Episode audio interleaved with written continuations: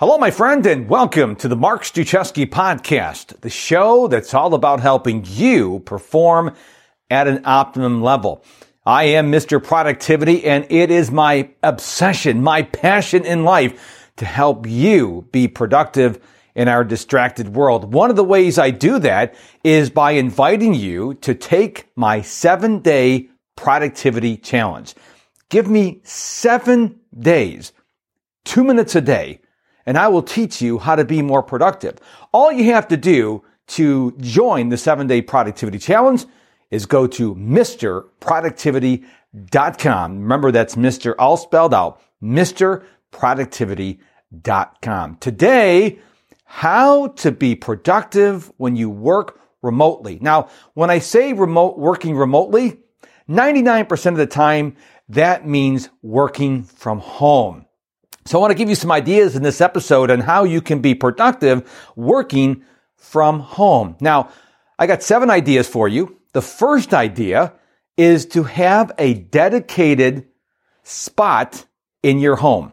Now, this could be a converted bedroom, a spare bedroom that you convert into an office. If you don't have that kind of space, then I would encourage you maybe a corner of a living room or a dining room, some place that you know that is your work area. You don't want to get in the habit of, well, sometimes you work at the kitchen table, sometimes you work in your office, sometimes you work on your back porch. While that's all fine, well, and good, you need to have established boundaries of where your office is. So figure out in your home where you're working, where could be your home office? Could it be, like I said, a spare bedroom you convert into an office? Or maybe your kids have moved out and now you have a spare room that you could use. I guess you could also say that's a spare bedroom because your kids used to live there or a corner of a living room or whatever. Have a dedicated space for your office. Now, idea number two, especially if you have other human beings around your, around your house, you have to train them that when you are in your work area, you are working. See, when you would go to a job, eight to five, you'd have your office, you'd have your cubicle, whatever. People know that when you're at work, you're working. But when you're home, well, mom or dad's there and they're like, hey, mom, hey, dad, hey, son, hey, daughter, hey, honey, you're here. So let me ask you a question about thus and such. You got to establish boundaries and you have to train the people in your home that when you are in your work area, you have to be left alone except in the event of an emergency. Now, don't just say, hey, don't bother me, except in the event of an emergency. You have to define what an emergency is because I'm sure you can imagine Everybody's got their own definition of emergency. Is emergency the house on fire? Is the emergency someone selling magazines at the front door? What is an emergency? So you've got to train them. When I'm in my work area, emergencies only. Now, if you're fortunate like I am, and my wife goes to a real job, whatever that means, and I work at home with the animals, I really don't have a lot of interruptions. But if you do have other human beings, I don't care how old they are, you're going to have to train them that when I'm in this space, when I'm in this room, don't bother me except in event of emergency. The third idea I have for you is stay in your work area. Remember when you went to a corporate job? You would go to your office, you'd go to your cubicle, you'd walk to the front door. Your mindset was you're there to work. But at home, if you work sometimes at your kitchen table and sometimes in the back porch and sometimes in your office and sometimes in your bedroom and sometimes in your front driveway. Maybe you bring your chair and a table out there. I don't know. If you don't have a dedicated area, sometimes the mindset can be kind of, you know, wandering. Now, I'm not saying you can't be productive at these places, but I encourage you as much as possible, stay in your work area because when you say, okay, this bedroom converted into an office is my work area, your mindset is going to be, okay, I am in this office. I have to work. That's why I really encourage you, if you can, don't do other things in this room that you use for an office. Don't do your ironing and folding of the laundry and other things. Use it only for work. We're talking about mindset. You want to make sure you have a mindset when you're in your work area that you are doing work. Make sense? Idea number four, make sure you honor your time. Make sure you're planning your day. I'm going to talk to you a few minutes about temptations, but it's really important, especially when you work for yourself, when you're working remotely, that you honor your time. Again, when you work for the corporate world, you would go into your job and you knew that when you were there, eight to five, nine to four, 10 to seven, whatever your hours were, that you were working. You would not think of, well, I'm just going to take a nap for three hours in the middle of the day. You would be very intentional because you're being paid to work. So I encourage all my clients to schedule every minute of every day. Every minute of every day.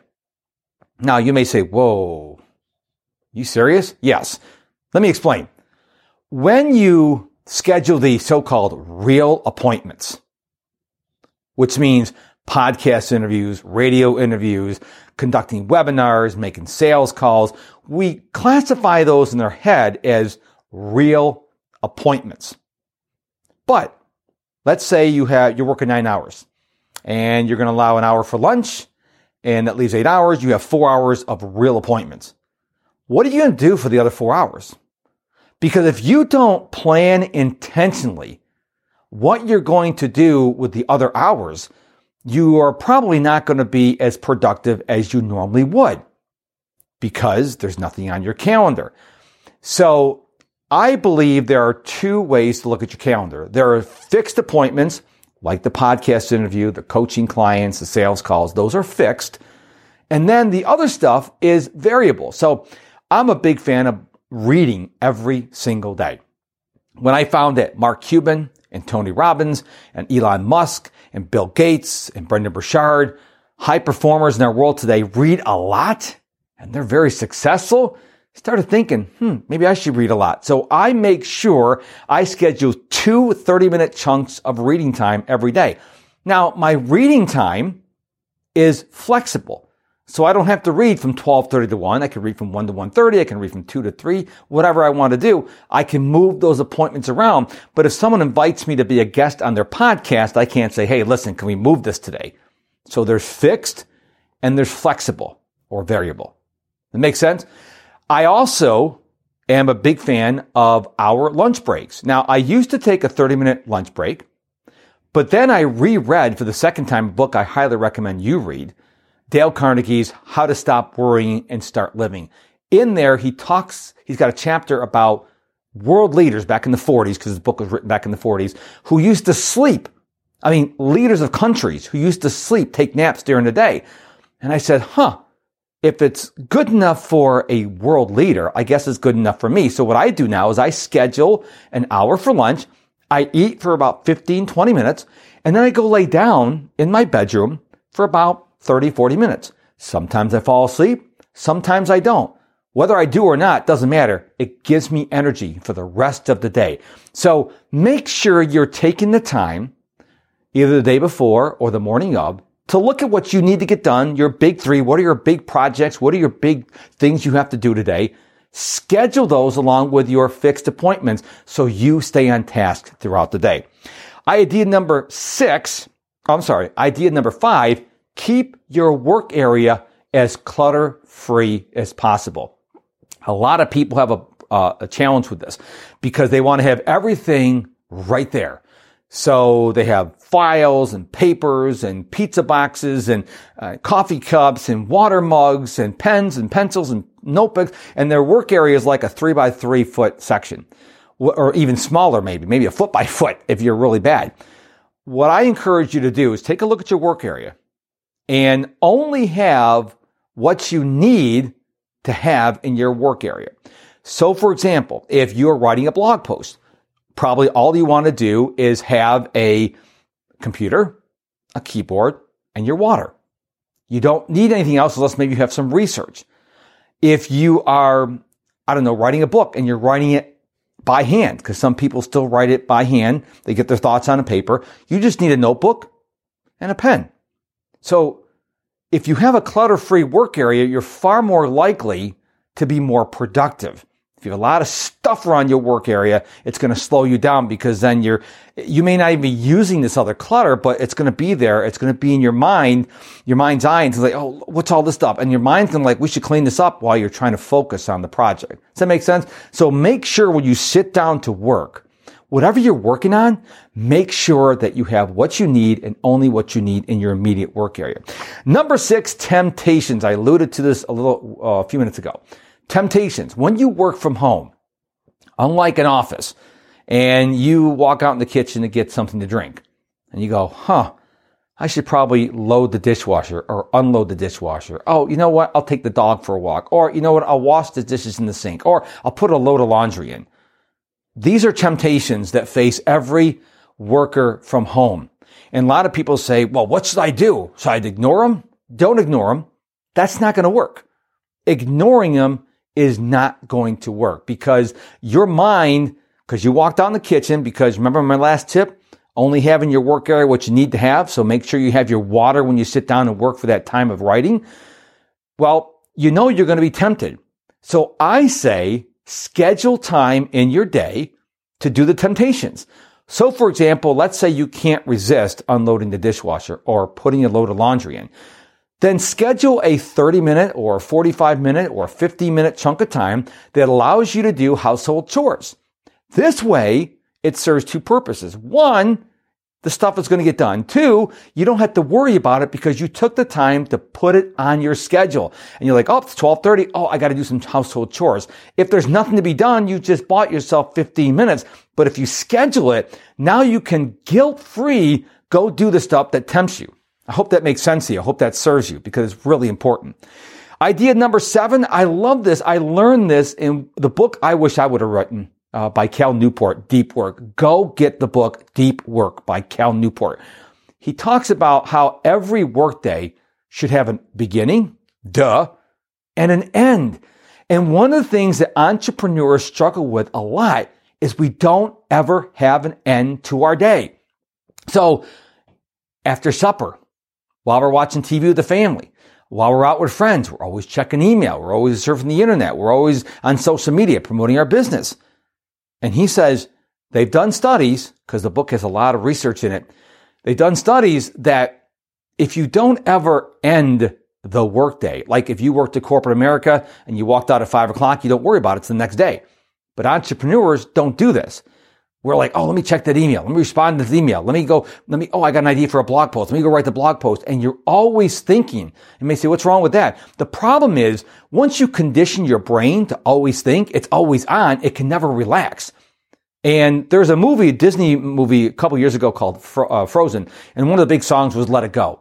And what Cal Newport says, although he doesn't mention Let It Go from Frozen, he says, you got to let it go. So what he does, he has something I've begun to implement in my life is called a shutdown routine.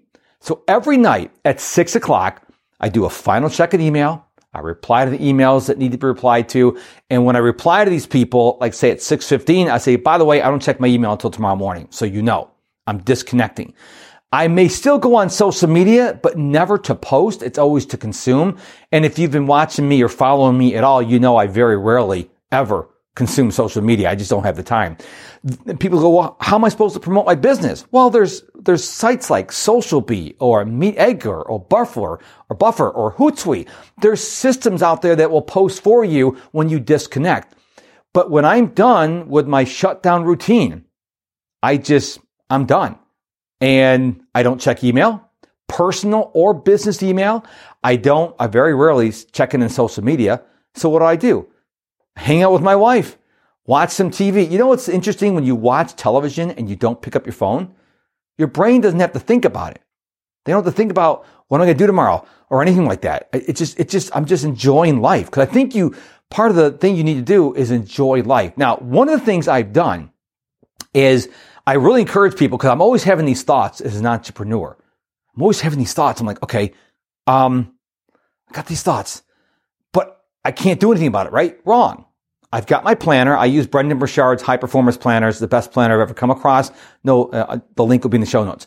Um, what I do is if I'm watching TV with my wife and say the character says something that clicks something in my brain that says, Oh, you got to go do this. Well, I just get my planner, turn to the page tomorrow and write down what I have to do.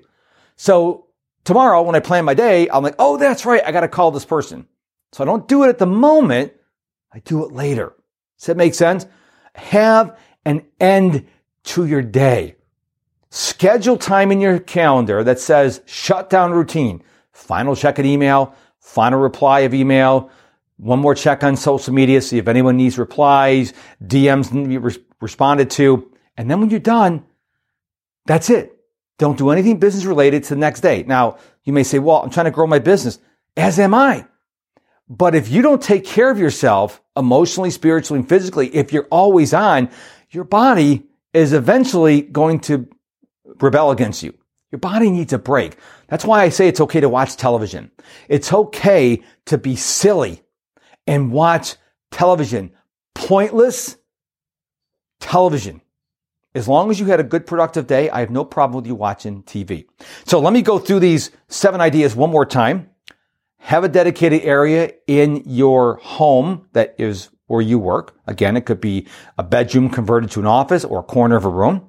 Train the people in your house that when you're in your work area, you're not to be disturbed and except an emergency. And don't forget to define what an emergency is. Stay in your work area. It's going to help your mindset of being working productively. Honor your time. Schedule your time. Both the uh, fixed appointments and the flexible or variable. Idea number five, keep your work area as clutter free as possible. Number six, schedule time for those temptations that you're tempted to anyways. And number seven, make sure you have a start to your day and an end to your day and then disconnect until the next morning. I hope this episode served you well. I'd love to know what you think about it. The easiest way to do that is go to my website, MisterProductivity.com. Remember, Mr. is all spelled out. There you can send me a message through the contact tab, or you can find out where I am on social media. The links are at the bottom of my page. While you're at MisterProductivity.com, you can join the seven day productivity challenge, where if you give me two minutes a day for a week, I will teach you how to be more productive. And you can also apply for a free, yes, free 30 minute coaching session with me. All that and more is at my website, MisterProductivity.com. I thank you so much for watching this video or listening to this podcast of the Mark Struczewski podcast. I really appreciate you. I don't just say that. I'm here doing these videos and these podcasts, cheering you on, equipping you to be a more productive version of yourself. And until we meet again, my friend, you know what to do. Go be productive.